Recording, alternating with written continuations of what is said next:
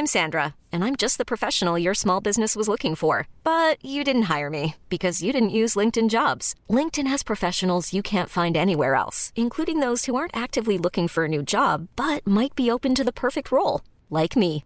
In a given month, over 70% of LinkedIn users don't visit other leading job sites. So if you're not looking on LinkedIn, you'll miss out on great candidates like Sandra. Start hiring professionals like a professional. Post your free job on linkedin.com/achieve slash achieve today.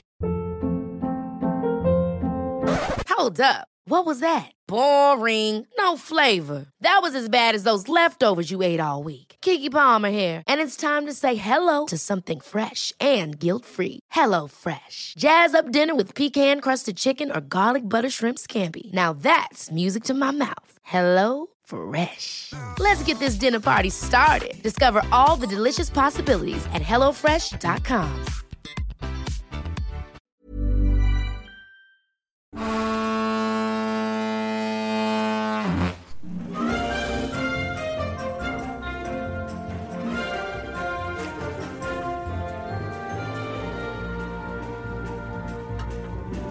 The Treehouse, episode 17. Old Rotten Hat, with Danny Baker and me, Louise Pepper. Old Rotten Hat. They don't often explain the uh, titles to the show because um, they're just pulled out of the air.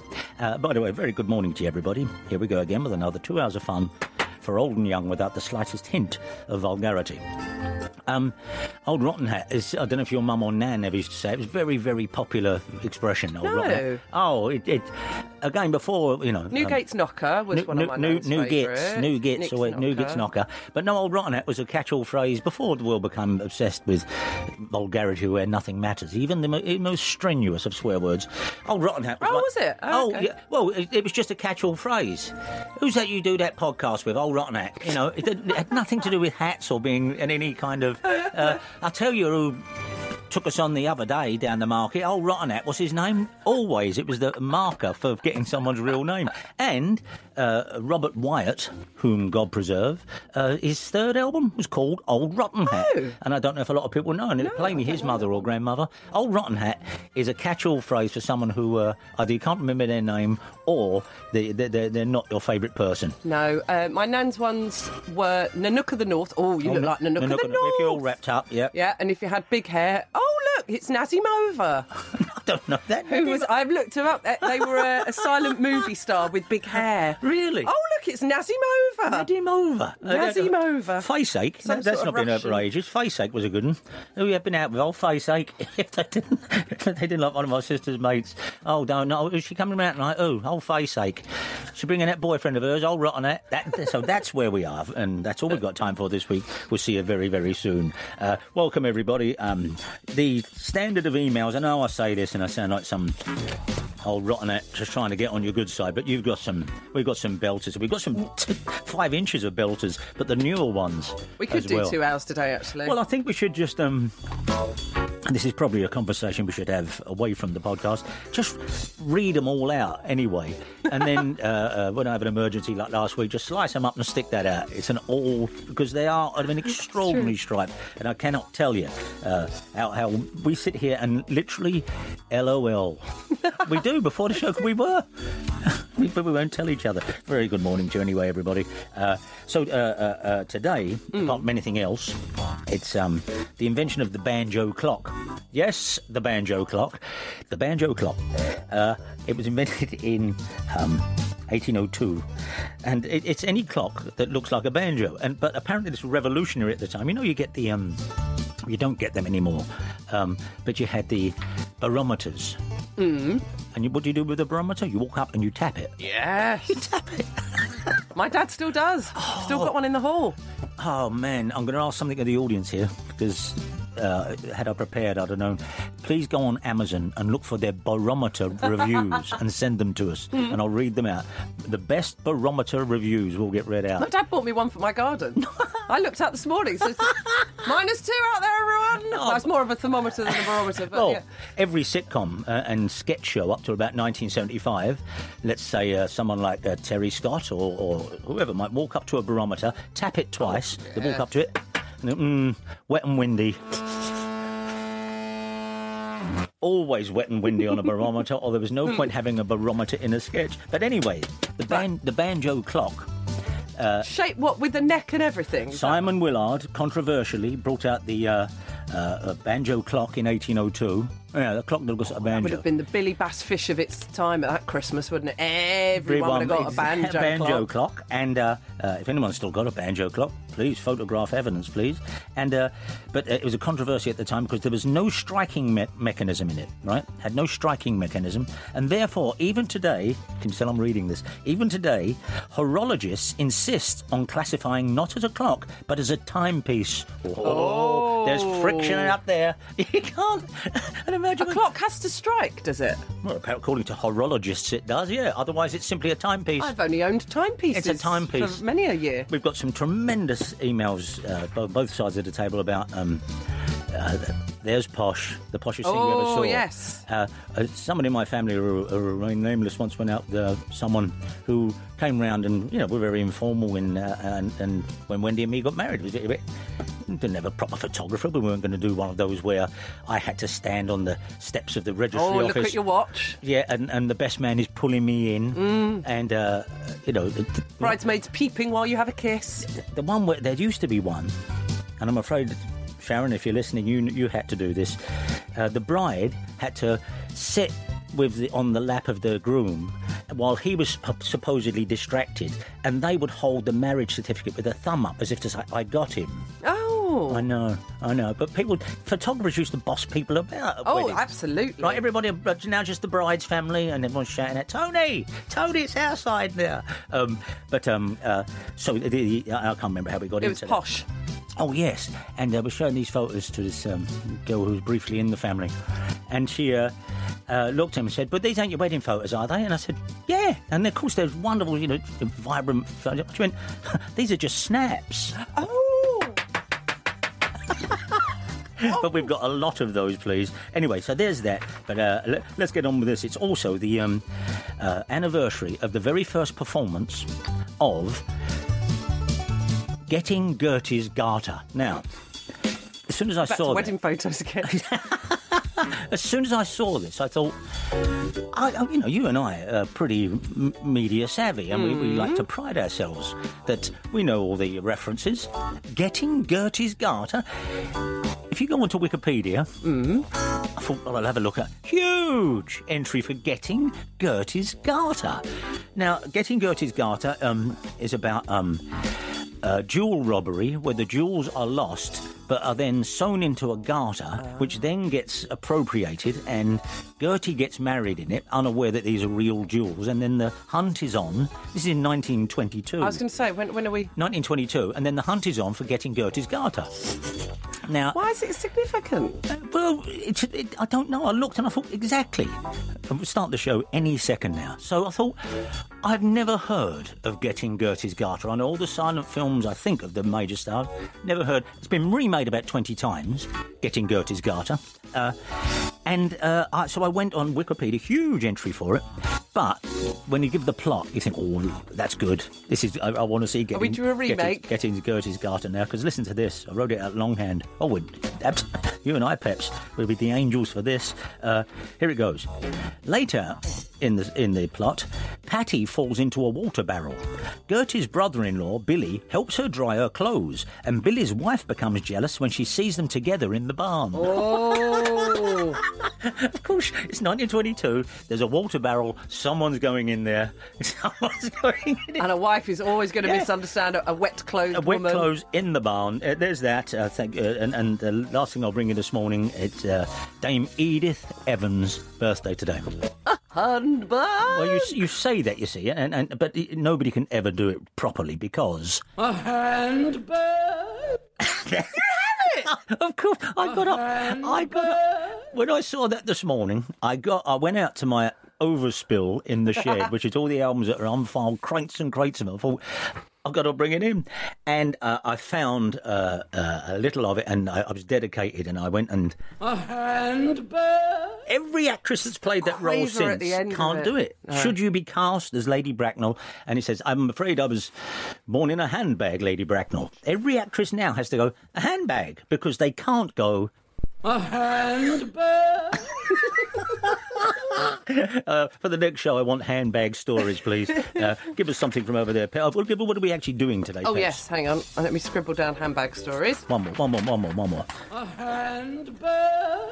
Sorry, sorry, sorry to surprise you with that, but that's uh, that's gonna you're gonna get sick of that by the end of the podcast. What you got there, Pep? Number one, the poshest thing anyone has ever seen. Number two, can animals understand music? Well, well, let me stop you there. What, what, what is your take on this?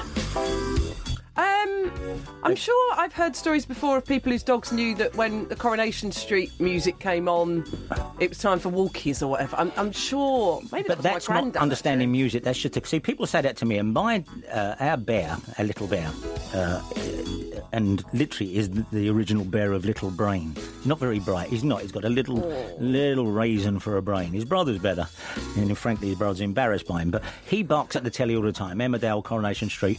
But it's because in the opening titles there are four leggers. Oh, and okay. uh, but I don't believe animals understand music. Though they do say to leave it, or is it leave? Do you leave it on a speech channel if you go out and leave a dog at home? Isn't that something you're supposed to leave a radio on so they've got company? or- My um, Sally, our previous uh, uh, golden retriever, named Sally after the character in Nightmare Before Christmas. Never let never let the kids call her. Anyway, so um, uh, Sally uh, was terrified of fireworks. Terrified of Oh, fireworks. yeah. But the only thing that would soothe her on firework night, I found out by trial and error, was Acker Bilk's Stranger on the Shore. And I am because Black. I live on Blackheath. There's a massive firework display. I know the family used to go to it. My job was to sit indoors and on a loop. And uh, by the way, the, the first the first number one British record in the states was "Stranger on the Shore." What else are we doing, Peps? Uh, number three, bizarre items people have brought into work. And number four, the pluses and minuses of your parents' job. Well, I can't thank you enough for all the responses to these, and every single one before we finish here. Uh, although I'll have to live to about 165, uh, will get if you get read out, no no doubt. So, what, you got over there, Peps? Well, this is unusual things brought into work, and this okay. is from Alison. I'm a teacher who trained in a local comp, and then God knows how I've got myself a job in a private school. I did find the pupils were slightly different to my previous school, only once seeing a Latin book thrown in anger rather than a chair hurled across the room. But more surprising was the eclectic and eccentric staff. Mr. B, my next door classroom neighbour, was my favourite. Sadly, he had a bit of a diabetic foot problem and would occasionally be, occasionally be absent. I would cover his class. Sorry, I do apologise. A diabetic foot problem. I assume uh, like a circulation thing, maybe. Maybe it would get. I don't. I don't, I don't want to really make light of it. It's probably a terrible blight. But the idea you could sit down with the GP who says, We've got your results back. Um, you're not, as you suspected, diabetic. Oh, thank God. When I say that, your foot is. It just doesn't seem something no, I've well, ever I think heard the of before. diabetes perhaps had an impact on his foot. Anyway, Ah. I covered his class and would treat myself to games of things you wouldn't expect to find in a classroom with a point system. Nail clippers, for example, one point. Oh. The nail clippings in an empty mustard jar, five Oh, points. how revol- it's the most revolting thing. I also found Hmm, two breeze blocks, bagpipes, a pair of. Oh. slippers. Oh, hang on, the bagpipe. You can't just find bagpipes in a school. You can't. In, in Mr. B's classroom. A No, pair you, of, can't. you can't. I'm willing to accept most of the hoopla people send us, but what's that over there? A set of bagpipes?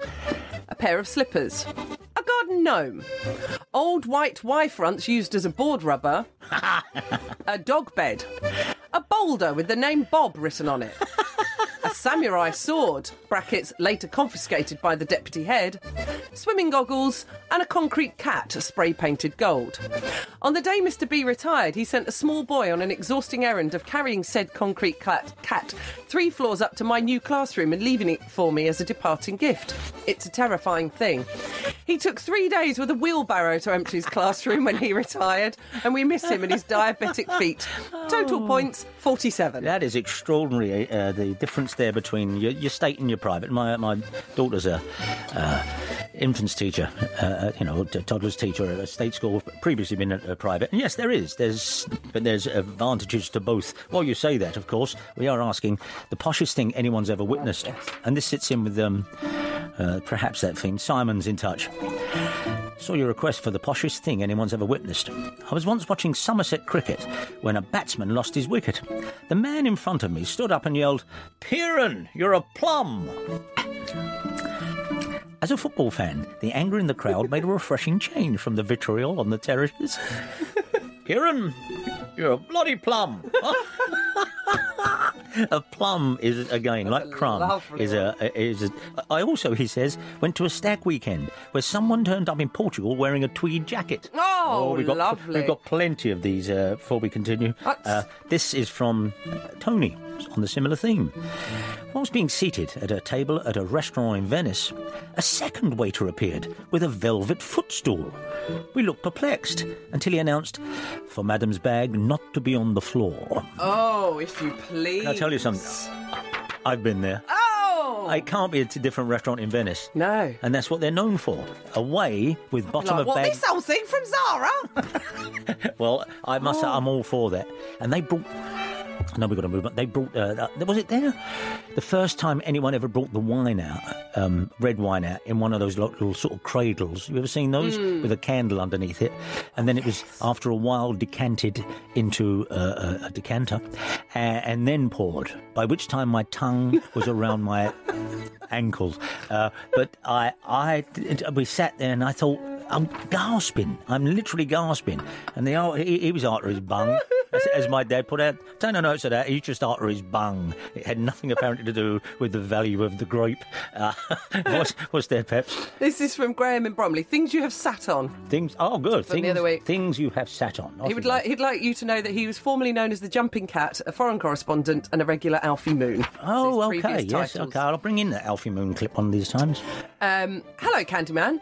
Back in 1997, I was in Panama visiting the islands Bocas del Toro. While getting a small ferry back to the mainland very early in the morning and very tired, I went to take a seat. they were white plastic chairs, and on one, someone had left a white cushion. I thought, I'll bagsy that one. As I sat down, I realised the cushion was more like a box and rather soft in the middle. I jumped straight up and looked at the slightly crumpled box, and as I lifted the lid and exposed to my horror, a birthday cake. Oh. Happy birthday, number seven, and a name hand piped on an ice top, which had now merged together with a dented imprint of my posterior. My wife said, What are you thinking, you idiot? I said, I thought it was a cushion. There were only a couple of people on the ferry at the back, so I went and sat somewhere else and Quite hoped the right. person who came in wouldn't notice. I was mistaken. A lady got on and straight away noticed something wasn't right with the box. She took a peek inside and gasped.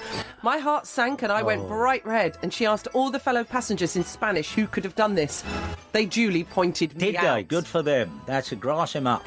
You know. Being the only foreigner on board, I somewhat stood out.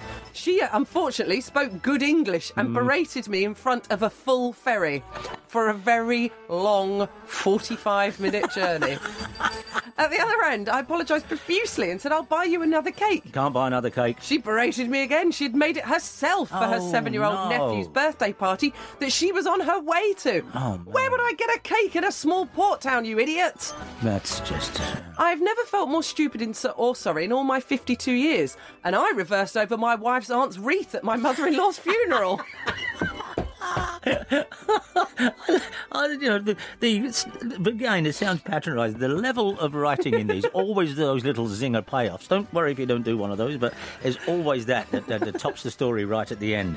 Uh, see, if you sat on it, should have been some kind of piping or creme anglaise on the seat of his pants. I'm no Poirot, but that, that's where you start your investigations. That doesn't sound right, the right thing to say, does it? Uh, oh, I'll, I'll do this and then we'll move on to our first call. But how about this?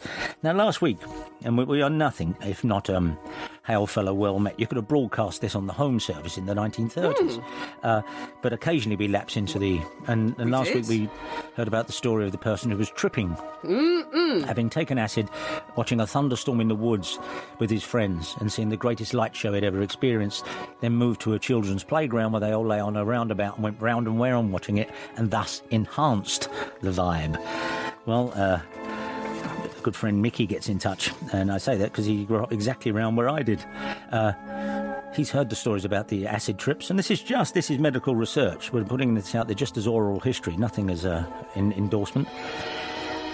On the train back from seeing the Stones at Knebworth and still tripping, we got caught in a carriage with a speed freak who sang Sympathy for the Devil all the way back to London. we eventually thought he was in hell and he was the devil. Yeah, okay. Early 1970s, two powerful microdots began working near the top of Maydew House while I was in the lift with strangers. I used to live in Maydew House on the Oh. 19th floor. Uh, it's a huge tower block in Bermondsey. I was. Uh, these two microdots began working near the top of Maydew House while I was in the lift with strangers. Suddenly, I got the horrors, demanding the lift to stop so I could get out and run the 20 odd flights down the stairs screaming. Oh, no! But best of all, if you might not just indulge us in this, we're not looking always for uh, LSD stories. Uh, we, we used to score off Mick the Hippie, who used to deal in Piccadilly Circus, 50 pence each or three for a pound. We then used to walk home and get round the flats completely tripping out. One time, we were heading down Abbeyfield Road, again very local to me, tripping right out. It was about 11 o'clock. It was all still houses in those days, and we came across a pair of shoes nicely lined up next to each other in the middle of the pavement. Anyone would have found this very odd, and in our state of mind, we weren't sure if it was true. We had to ask each other if we were seeing the pair of shoes on the pavement. Eventually, we figured out we were. And after a while of trying to work out how this could have happened and what we could do, we ventured back to the estate, leaving them there. Lo and behold, we saw our friend Smut walking around like a zombie. He didn't have any shoes on. Lost my shoes.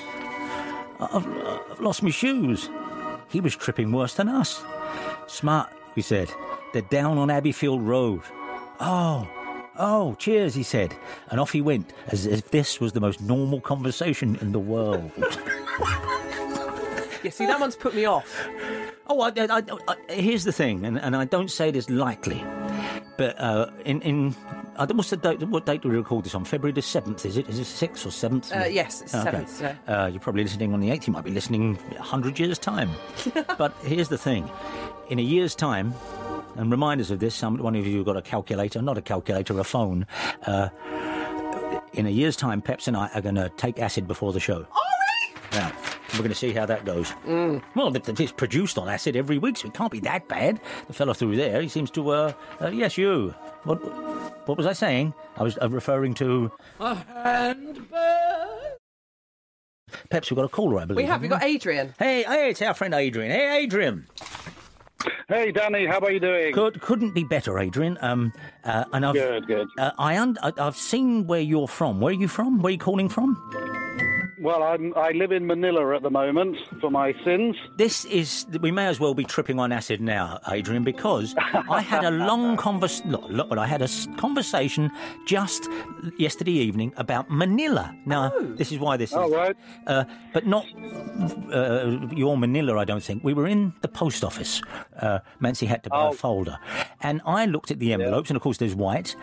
And there's Manila. And I said, Mans, Manila, yep. why aren't those brown envelopes? Why? This is the only time you ever hear that hmm. word, Manila envelopes. Large They're Manila. envelopes, yeah. And that, but is that linked to where you are now? I don't know. I haven't got a clue, to be uh, honest, well, on, on that one. It's one of those things they've always been called Manila envelopes. They've haven't they? Manila. So, And I not- don't know why. And, yeah. and the white is just Yeah. plain white. They're Manila, and I think it's very incurious of you to be living over. What do you do over there, by the way? Oh, I, I sell radio communication systems, so I've lived over in Asia for many, many years. Have you really? So when, you- when you, just, just Spy. enjoying the. Uh, I know we, we always think anyone who lives abroad who deals in well anything is a spy. Uh, how long you been there? How long you been there, Adrian? Uh, well, actually, in Manila, only about two years, but I've lived away from UK for over 20 years Have in you? various places Australia, Malaysia, Oh. and now now, familiar, uh, now Philippines. Well, let, let, that's just the, the um, um, base and apex of that. Where would you say is the uh, uh, the place you're most fond of uh, living when you've been abroad? I think I think Malaysia actually because the food is absolutely fantastic. You can get all different types of food: Chinese, Malay, Indian type food. Sounds Any good. times a day or night, 24 hours a day, you can get some good food. And and and the other end of the uh, spectrum, where, where do you least care for? Where do you least care for? Oh dear. Well, hope nobody from Philippines is listening to this, but I think Philippines. Oh, huge! because because the Phil- the Filipino food is not that good, unfortunately. Isn't it? So- Isn't it? Uh, the, the, the, and, and the reason for We that being, don't it's get many Filipino restaurants, do we? Here, there, there must be a reason for that. well, I suppose so. Well, exactly.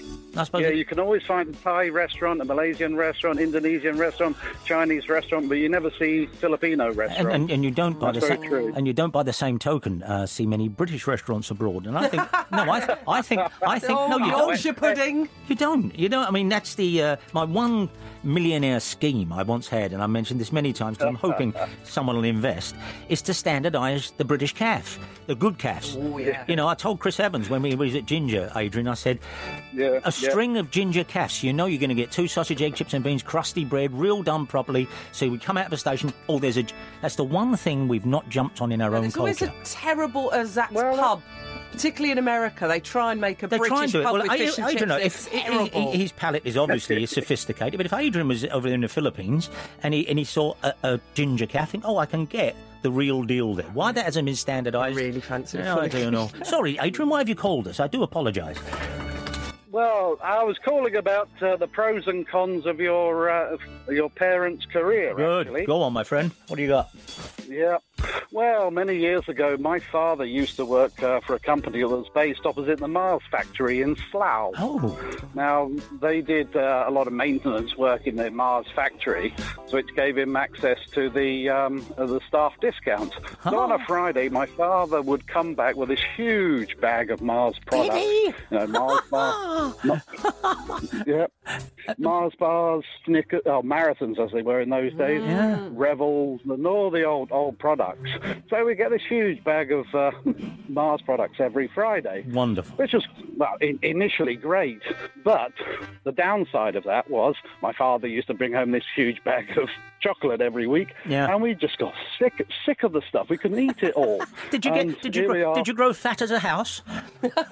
Yeah, yes, exactly. and it, e- even 45 years later, or whatever it is now, I still can't look at a Mars bar. They just make me feel ill. Oh, is that right? I just ate, ate, ate too many of the damn things when I was a teenager. Right, well, But I'll, anyway. I'll, I'll, I'll, I'll, just uh, stop you there. My mum used to work in, Yep. a, in a chocolate factory, Shuttleworth's Chocolate Factory in Galleywall Road, SE16. She, real life Yeah. Willy Wonka, she worked there and, like your parents, had access to uh, various sweetmeats. Now, she used to Yep. come home on a Friday with just, what the, you know, ones that hadn't made the grade, seconds, in, in, Yeah, in yeah, cellophane bags. thing, yep. In cellophane bags. Uh, and we used to distribute them Yep, throughout the yep. estate. But I'll tell you this while we're just talking. How about this, Peps? I don't lean towards any fetish. But um, rather than enjoy the ones she brought home, a walnut whirl or a, a, whatever, all individual ones for chocolate boxes, my mum used to walk upon chocolate all day, ones that fell off the conveyor belt.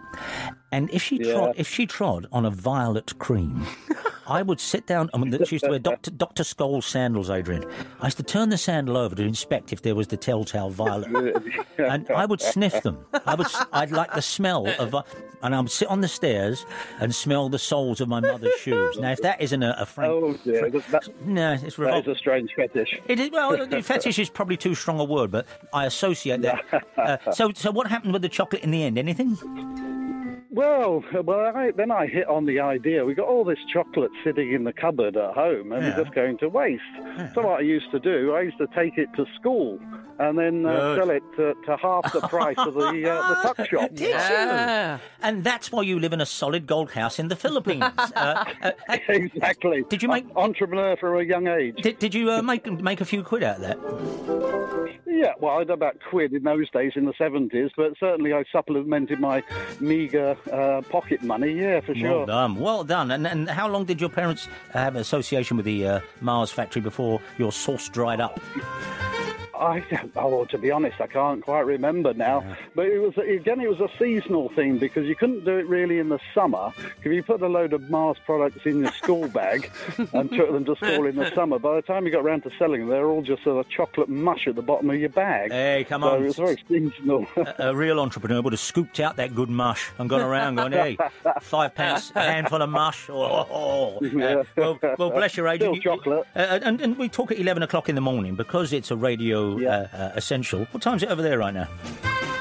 Oh, it's well, actually, I'm in Malaysia at the moment. I've been on business here in Malaysia. It's seven o'clock in the evening here. Oh, Well, bless, lovely. bl- bless you for taking the time to talk to us. And by the way, uh, if, No you, problem. if you run into a good correspondent of ours called David Quo, who lives out there now, he lives in Malaysia. Okay. Possibly. But and the other thing, because we're a topical show, if nothing else, uh, how you doing with the how you doing with the virus knocking around? you, you taking plenty of chocolate for it? I mean, a, a vaccine for it? Well, yeah, well, not chocolate so much, but making sure I wash my hands all the time and using uh, antiseptic antiseptic wipes and all that sort We- of uh, I hate good to, uh, hate, to procedure. tell, hate to tell you this, Adrian, but they're all they've all got their wet wipes out and wiping the microphone next door. No, just think, oh, we didn't know that. Uh, bless you. Thank you very much indeed for being with us, my friend, and putting up with the hoopla. Uh, so how about that? I wonder if they still have tuck shops now that everything's got to be a lot oh, healthier of course in not. school. Of course not.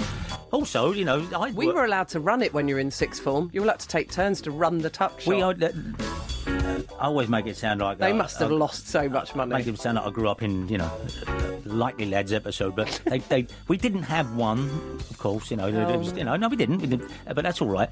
And then they tried to do one in a storeroom, a Mr. Kistis Army. All it had was fizzy drinks. That's all you could buy. Uh, and he had a bottle of what used to be called Zesto, some lemonade, some limeade, some orangeade, and you could buy a little tiny beaker of it, tiny beaker.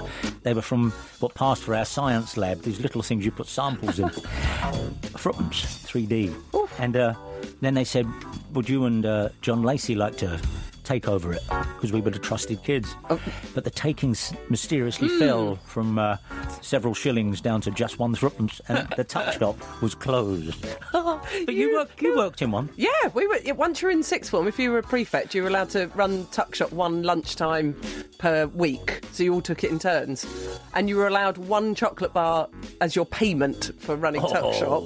But of course, Trouser, never yeah. quite went I'd that hate, way. I'd hate to see how low hung the, the hem of your and the, exactly, and the and the and the discount when your friend came to buy, you know, Oh. one one Highland toffee, one twirl, and a and a That's packet of um, fish and chip crisps, Yeah. and you'd go, oh, one twirl is it? And them thirty my, p. uh, my good mate Johnny Summers, when he was barman in the Albion, Albion Street, SE16, didn't last very long. He used to be barman in there. You could walk up there, order a round of drinks, and uh, it'd say, you know, all right, it's a load of drinks, uh, uh, eight fifty, and you give him a tenner, he'd give you nine pounds in change. Bang! Oh, very popular pub it was for about three days. Uh, what you got there, Peps? Uh, this is from Dave regarding Christmas Humphreys, of, Judge of whom we Christmas spoke. Humphreys. Yes, indeed.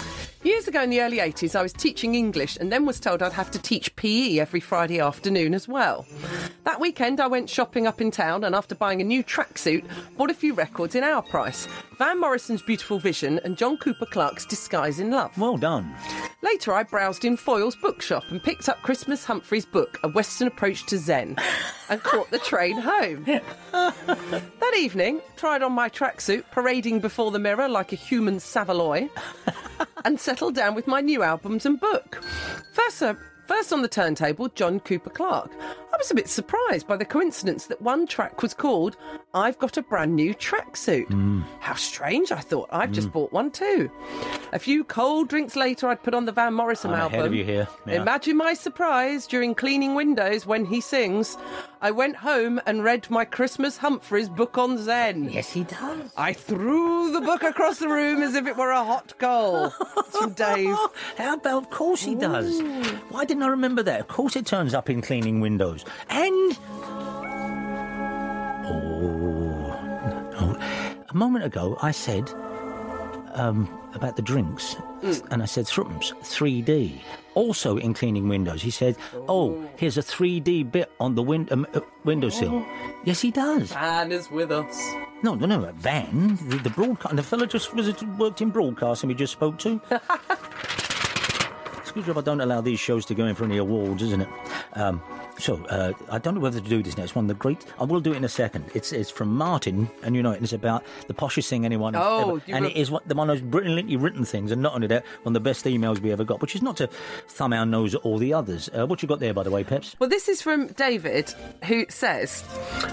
One of your recent subjects was about mangling well known phrases. Uh-huh. I'm the husband of Sharon, who called you about wrestling sheep into cars and ending that up a- having a that- flock That of was a tremendous thing. Uh, uh, he- sheep farming in, in estate vehicles. So now we have a background to it. I've kept a record of phrases that have made us laugh that has a special section called Sharonisms. now she didn't she didn't give us any of these No, when she she, was talking to No, us. she didn't. I have tallied enough uh, tallied up enough husband points to be in the black and now feel able and brave enough to share my favourite Sharonisms with you. Here goes. Never mix grape and vine. Never look a gift horse in the eye. I didn't expect the Spanish inquiry. They're turning fish into five loaves. Bravo. Up and down like a fiddler's drawers. You can tell a horse's emotion mostly from its face. I don't even, Don't oh, even no, know. no, that's, it, no, isn't it? It's tail. That do, Oh, okay. okay. It is, yeah. That's a camel's back we haven't broken yet. if you're early enough, you'll catch a bird. And a problem shared is a problem solved. That's beautiful. I, I you know, I prefer those, and I shall uh, originate all of those in a character in the book I'm writing. Uh, this is from the other week. This is it wouldn't turn. We couldn't turn it off. Now there's overtones in this, and don't you don't you look at me askance. Okay. We've already dipped into the world of well illegal hypnogenics. Here we go. So. This is sent from uh, Mark. Uh, a good few years ago, I'd gone on holiday in Turkey with my then wife. Good riddance, lucky escape. That's the opening. Okay. That's the opening. Maybe the music's all wrong for this. a, a- a few years ago, I'd gone on holiday. I should do. Send us uh, emails you can read through clenched teeth. I like those. I did a thing ages ago on the radio. Uh, uh, pop lyrics that sound threatening when said through clenched teeth.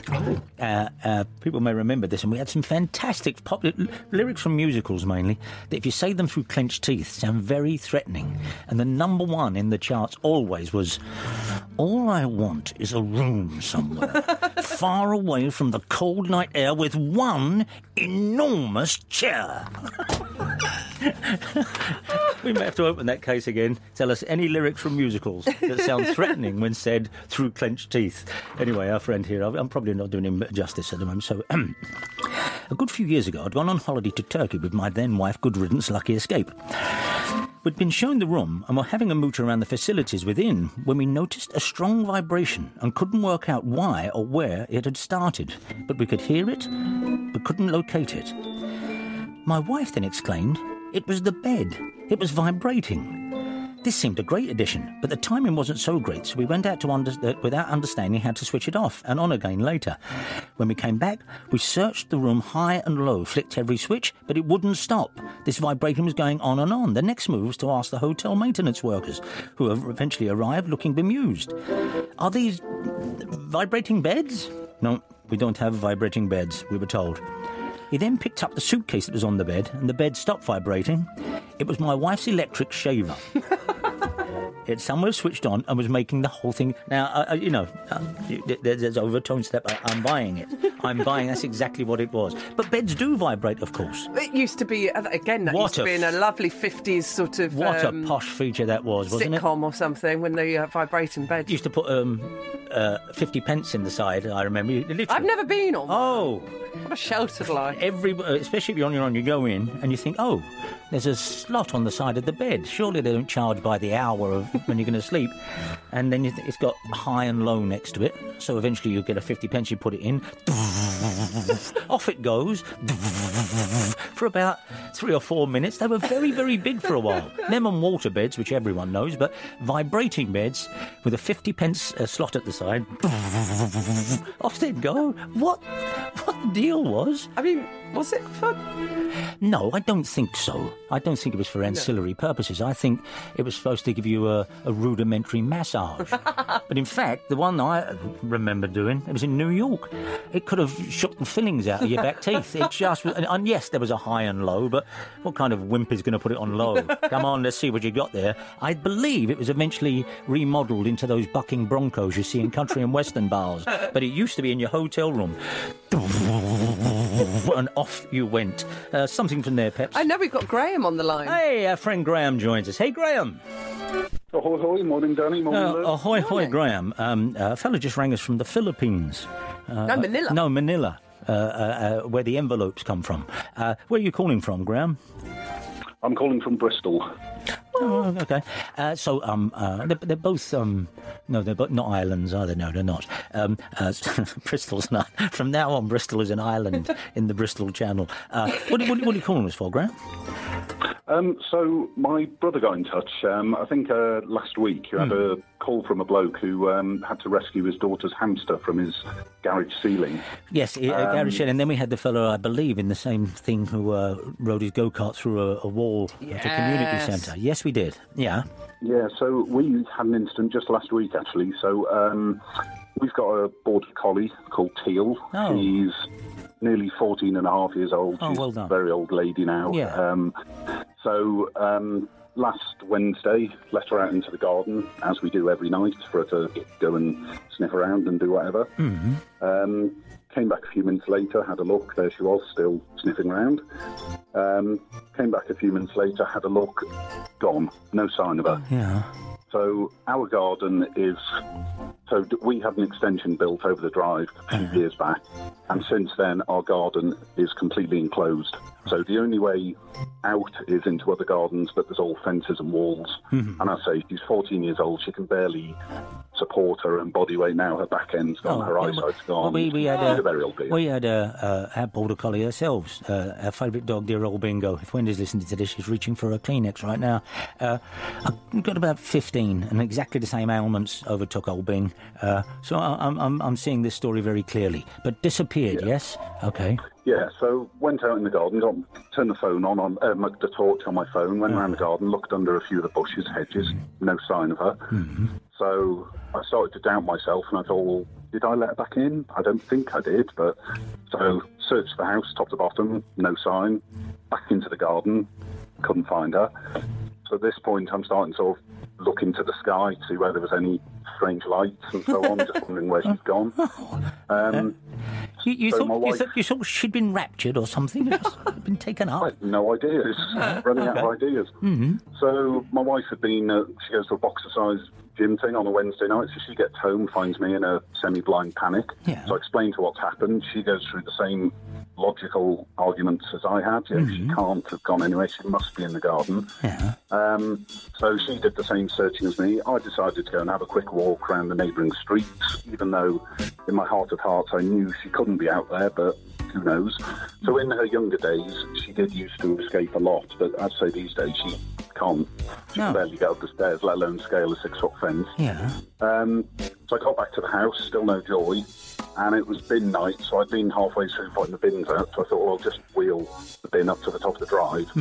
And where our extension was built over the drive, next door had also years ago done similar. Hmm. So basically, there's a four, five inch gap at most between our two buildings that runs the length of the house. Right. And I just thought to myself, nah. Shone my torch down there, and halfway down the house, I could just see this little face looking at me. Oh.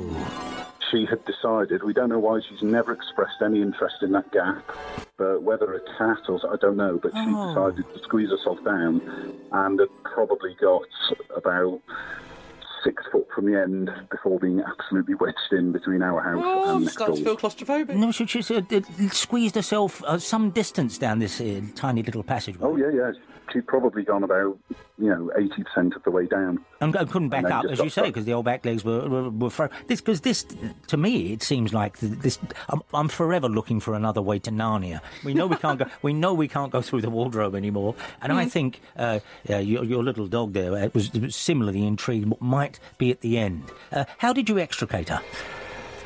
So I was in a bit of a blind panic. My wife, thankfully, she used to be a vet nurse. She still works in the veterinary, veterinary profession. Oh, so she's hello, quite yeah. calm and Phew. so on. So um, anyway, I called the RSPCA. Um, he came out sometime after midnight with his sort of long dog catcher poles and so on, Mm-hmm. see if we could get her out, but no joy. Um, so at that point, he sort of said, in the morning we might be able to get in touch with the fire brigade, but for now, best we can do, try and chuck some blankets down, keep her comfortable, and leave her for the night. She was stand, standing up in this little uh, alleyway, was she? No, no, she was sort of lying down, but you could see that her back leg was sort of wedged under her. So Oh, this is quite very able distressing. Wendy would have said, "You- Dan, you're going to have to smash through the wall. You're going to have to smash it down. That's all there is to it. And I would have been said Well, to it. smash it down. Uh, so you were told to leave it overnight. Yeah, so we had no option. I mean, thankfully, it wasn't too cold uh, that night. So, so we managed to get some blankets down over her. Um, the RSPCA bloke left. My wife and I went to bed. This is now one, half one in the morning. Obviously, didn't sleep. You know, No. barely slept up any sleep all night. Um, and then in the morning, the RSPCA PCA guy phoned back and said, still trying to speak to the fire brigade, said that the more I think about it, you're not going to get her out that way. You might need to get a builder.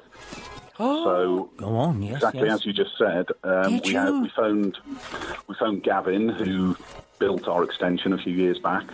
Fair play to him, he was round within five ten minutes, Brilliant. um, and basically we had to again put some blankets over it just in case any sort of rubble fell. But Gavin had to get his drill. Uh, drill through the mortar to extract one of the big breeze blocks out of the garage wall, saw through the cavity wall insulation, No. then do the same for the second wall, get the brick out, and So- my wife could then reach through and get the dog. Took the wall down, even with it all down. Uh, and uh, what everyone needs to know was she okay with it? She was absolutely fine. I think she was oblivious to the whole What thing, a- really. I think she enjoyed Wow. the attention. Look at Pepsi's So- face. She was was hanging on every word of that. I'm going to. There was talk of us getting a dog one day. I'm not doing it now. No, they I don't often. They don't often run down rat holes. Not often.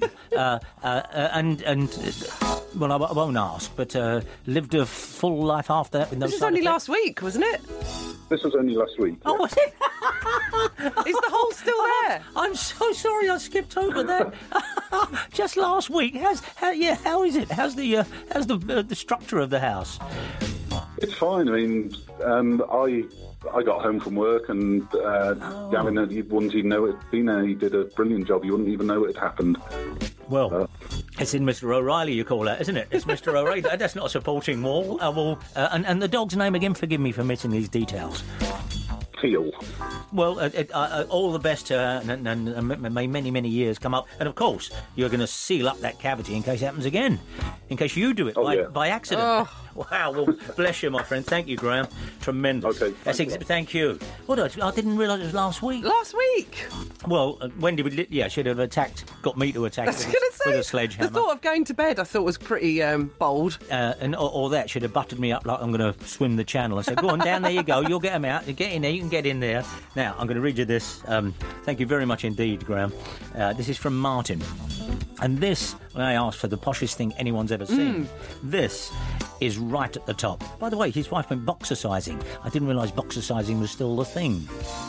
I don't do any classes, so I wouldn't know. Boxer, there was Dreadful. jazzercise and boxercise. We were all doing it just before the Macarena came in and dominated the entire field. Um, uh, and, uh, and next week we want to do, uh, because they couldn't find the dog, write down a mystery solved. If anyone's got stories whereby you were baffled and then a mystery solved, we'll do that. Now, this is the poshest thing anyone's seen, and this really, really is. This is from Martin.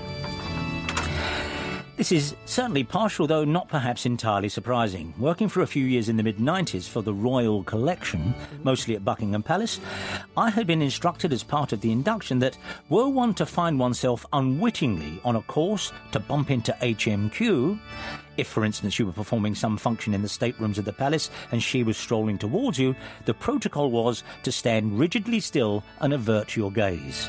Now, this fellow works with the Royal Artworks, so. Frankly, I thought this was poppycock and must be a hangover from a less enlightened time when a lapse into disrespectful behaviour in the monarch's presence would lead to the loss of a head. But I was astonished one summer day to find out it was still being observed. I was with a colleague who knew the ropes, having been in the royal household for a number of years, and we were walking the floors of the route that would have taken the hoi polloi uh, when the palace opened its gilded doors to visitors. Then a novel thing that, if you remember, was done in order to help pay off the repair bill following the fire at Windsor Castle in 1992. This would have been about 1994, I suppose. As we checked off, uh, what we had got into the correct number of stanchions and lengths of rope with us to hold back the unwashed and protect their treasures for themselves, we heard others approaching ahead of us through the white drawing room. My colleague took a butcher's at all this and then whispered urgently, Quick, quick, it's the Queen. The Queen's on her way. Stand by a wall and stare straight ahead.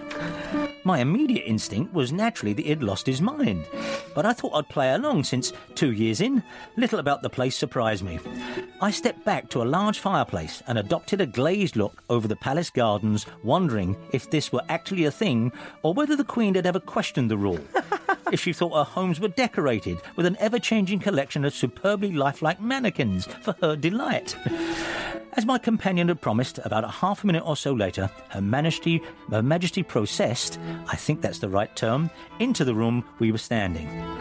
In my peripheral vision, I noticed she was accompanied by none other than Sir Geoffrey de Bellaigue, GCVO, FBA, FSA, the then surveyor of the Queen's Works of Arts, and a chap I'd spent the previous Thursday evening talking with at length. God knows what we talked about, but I do remember it being at length. Somewhat surprisingly, Sir Geoffrey recognised me, and he went so far as to introduce me to his companion. Thus, uh, Mum, this is Martin, one of the team who is preparing the staterooms for the public opening this year. Astonishingly, and less posh, I have to admit it, there ensued a good few minutes of quite specific interrogation from Her Majesty the Queen into the details of the opening, including an inquiry as how we measured the visitor satisfaction. I recall giving an elaborate answer of surveys and anecdotal recordings and things we had in place, but I'll be honest with you, the actual answer should have been fuck knows your No, I'm sorry, but there. I know. I know. I, I, I, I, I saw it approaching and I thought, do I duck it? Do I, uh, I'm so- Triggered my cough. this is the. He, anyway, he didn't. Now I feel rotten. Shall I do an, do an alternative version? I'll do an alternative version. But the actual answer should have been Lord knows you, mate. No, it's not as good. It's not as good. I know we need to go, but uh, you know. See, if I hadn't already been booted off the BBC, that would have done would it. done that would have done it. What a way to go. Now the sausage sandwich game. Anyway, uh, anyway, in due course, I no doubt became a bore, and she had something else better to be getting on with. And she she took her leave, and I performed the requisite little bow as she meandered off with Sir Geoffrey. My colleague, ignored and unknown by Sir G, remained stock still and silent throughout. He unfroze and carried on, and never mentioned that I had had the conversation. By the way, I also spilled red wine on the upholstery in the white drawing room at the Christmas ball and had to be escorted out by the master of the household. But that is another story for another time. Ah, I apologise for the expletive from Martin in Bedfordshire. Well, I do too. I was reading that blindly and it, it, it, it leapt out like a thief in the night. We don't often do that. I don't. I'm sorry. Bleep it. Bleep, no, Phil, bleep it, or I'm not going to go off the air. Bleep it, and people will know that I've made the right choice there. I promise you, honestly. Doop. Just put that over. I mean that. Bleep it, because yeah. we don't do that. Made the wrong choice there. Uh, perhaps uh, lighten the tone. What would we? Oh, if, if we're done, oh, okay, we're done. So let's let's let, let's bring it back. Let's go home. Good morning, everybody. It's the Danny Baker Show, radiating out across the airwaves. Come the sunshine or the rain, come aboard the Danny train. We'll kick our slippers off and throw our cares away. What better thing to do than have a jolly jape or two? Then touch that dial, there's nowhere else to go. Come and join a happy session. Wave ta-ta to the recession on the Danny Baker Show. Take it away, Danny. Always do, Wisby, and thank you. Three, four. Climb up, go in, let's cozy down. Wave goodbye to that silly frown as we chase our cares away. The fire's on, it's warm inside. We guarantee you'll be satisfied as we laugh the day away. In the Take it away, Danny. Always do, Wisby. Uh, Louise Pepper has been co-hosting on the other side of the table. Philip Wilding's been in there with Josh on behalf of uh, everybody here at Something Else. But as always, as you can tell by the content, it's chiefly yourselves. And I hope he did bleep that. Otherwise, iTunes are going to take our liquor license away. Uh, we'll see you very much uh, indeed. oh, uh, ladies and gentlemen, that's the end of the show. I just run out of any kind of comprehension I may have had at the beginning of it. Next time on the Treehouse, great tales of either A, handbags or B, fridge freezers, a mystery solved, and unbelievable true excuses.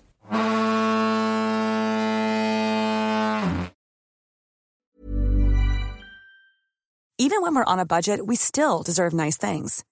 Quince is a place to scoop up stunning high-end goods for 50 to 80% less than similar brands. They have buttery soft cashmere sweaters starting at $50, luxurious Italian leather bags, and so much more.